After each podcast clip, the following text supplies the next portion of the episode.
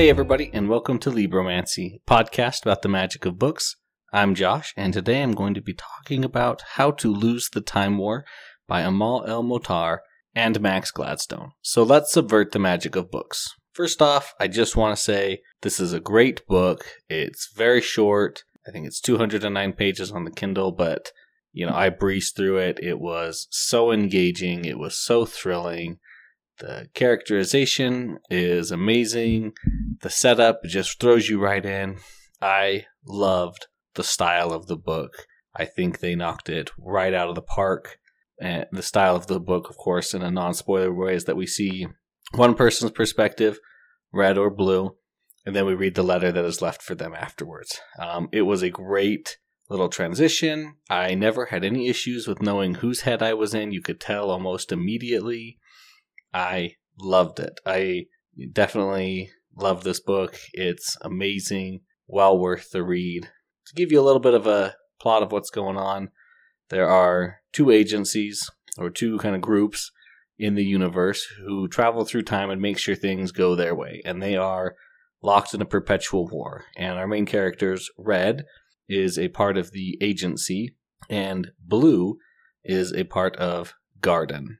Now, they're two different agencies. They're work they're against each other, and one day Red finds a letter from Blue, and then they just kind of start communicating, and the book goes from there. So it was great. The uh, writing was great. You could really tell that Amal and Max really did their research. That if they talked about it, it felt like they knew exactly what they were talking about. I never read anything and was like, mm, that's not how that really works, or that's a little different. Now, of course, we're dealing with time travel and changing things, but uh, it was still really enjoyable. It's pretty soft. I, I liked. I did have a couple thoughts that were like, how do they know exactly where to go in time to fix these things? And like, I don't know.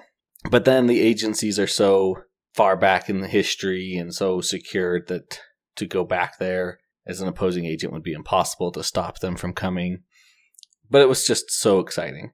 Let's let's just get into spoilers now. The book starts us off with Red in a war battlefield or just after a battlefield, and she has killed everybody she thinks she needs to be killing. And you can see right away that she's kind of like a cold, a calculating person, just efficient, does what she does, runs the numbers on everything, and you know it works that way. And then she sees a letter, and the letter says, or I don't remember if it was exactly a letter. She sees something that says "burn before reading," and so she burns it. And as she burns it, she reads in a language that they understand a note, and it says like, "Hey, I'm Blue. I have been working against you for a while." And I just want to let you know that like you made me really step up my game because you're so difficult to fight against. Oh, and by the way, that thing you think you were doing here, I already changed it back here. So, ha, you know, it was great. And then we switch back to, and then the next scene is Blue, and she is, she's at a hospital, and she's like, all right, I'm going to do this, and I'm going to call this person, and we're going to talk, and that'll send them to create a disease, and they'll go here. And then she's like, wait a minute, there's this water and there's a note that says, you know, bubble before reading. And so she bu- boils the water and the bubbles come up and they are, you know, she can interpret it into be a letter. And it's from Red being like, blah, blah, blah. Yeah, I've noticed you being cool too. Like, I'm going to have to step up my game. And like, oh, by the way, this doctor that you were looking for, she's at home thanks to like a really cheap remote software thing and like a little bit of car trouble. Haha, like who'd have thought that that would have been all it takes to solve this problem? And, and they just keep going back and forth, and I loved it. I loved the letters that they wrote to each other. They start off kind of a little antagonistic, of course, and then they slowly grow into more friends. And I really loved that they took it at a slow pace where first they're enemies and they're kind of taunting each other, and then as time goes on, they're slowly becoming more and more friends. And as their little bit of their paranoia comes in, they start referring to each other by certain things. So they'll use like the hexadecimal code for red or blue or a bird that's blue.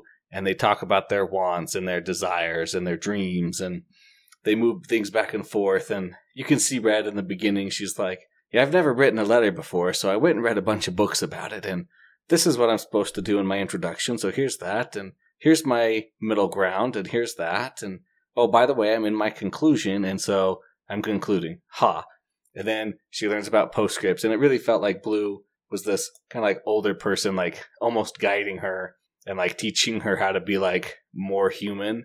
And I just I can't I can't say how great it was that I loved it. So of course the plot is not content to just let us sit there and enjoy these two people having a, a relationship, and they they are growing close and they do love each other, and that's great. But the Red Agency finds out about these communications. Not exactly about the communications, but they see the influence that Blue has had, and they're like, aha, we think Blue is trying to contact you and prime you, and they're going to try and get you to subvert. So we're going to craft a message.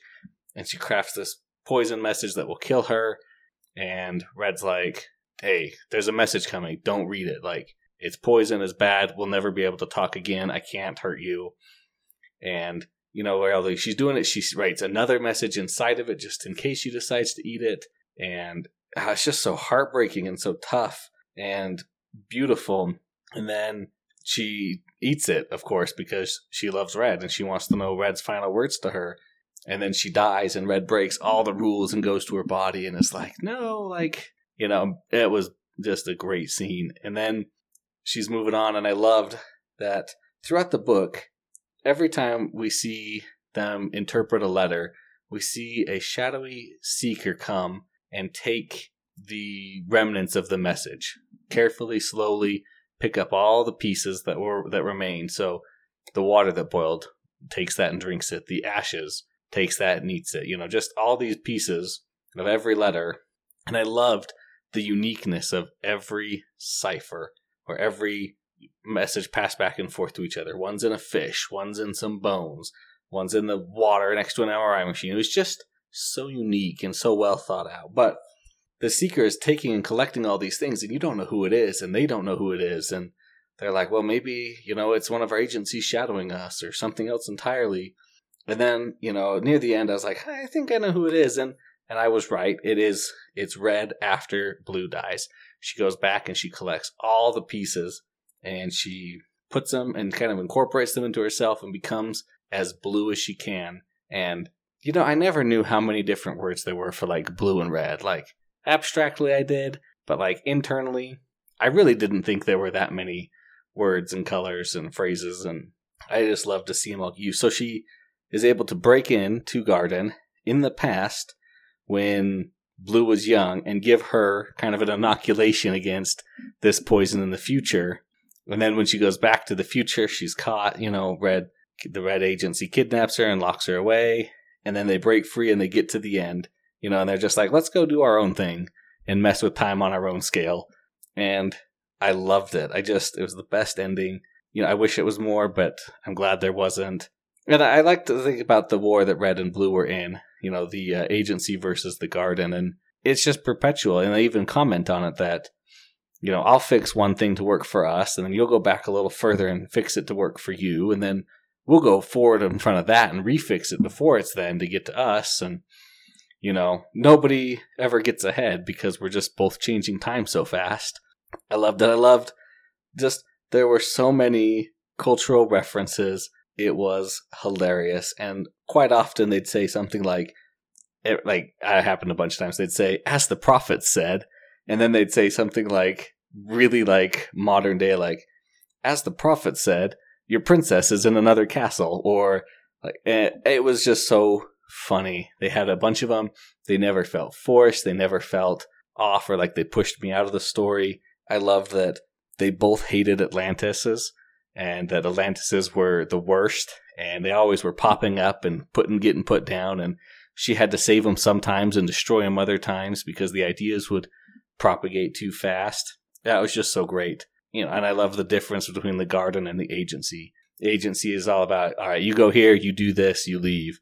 So you'll go in, you'll kill somebody, or you'll give somebody an idea, or you'll tinker with their car and make them take this other route. Whereas blue is all about the subtle and the long term actions. Like you're going to go undercover for a year, and this is what you'll be, and this is what you'll do, and then you'll say, like, these special words at this special time or do this certain thing, and then they'll be pulled out. And it's like, whoa, that's you know two completely different approaches, but still valid. It I just I can't say anything more about this book. It was just that good. The writing was beautiful. Amal, Matt L. Mohtar, and Max Gladstone did an amazing job. And it's very short. You can really breeze through this in a day or two if you if you want. It really just pulls you in and sucks and keeps you engaged in it. So that's going to wrap up my discussion of how to lose the time war. Thanks for listening, everybody. Thanks to David Hilowitz for the intro and outro music. Uh, of course, if you have any questions or comments or concerns, you can email those to libromancypod at gmail.com. You can find me on Twitter most of the time at libromancypod. And I've put up a calendar on the website, you know, at libromancy.podbean.com, just showing what books are coming up next. And I'm trying to really keep on top of that. So if you wanted to read along ahead, you can. You know, please like and subscribe wherever you get your podcasts from. And remember to subvert the magic of books.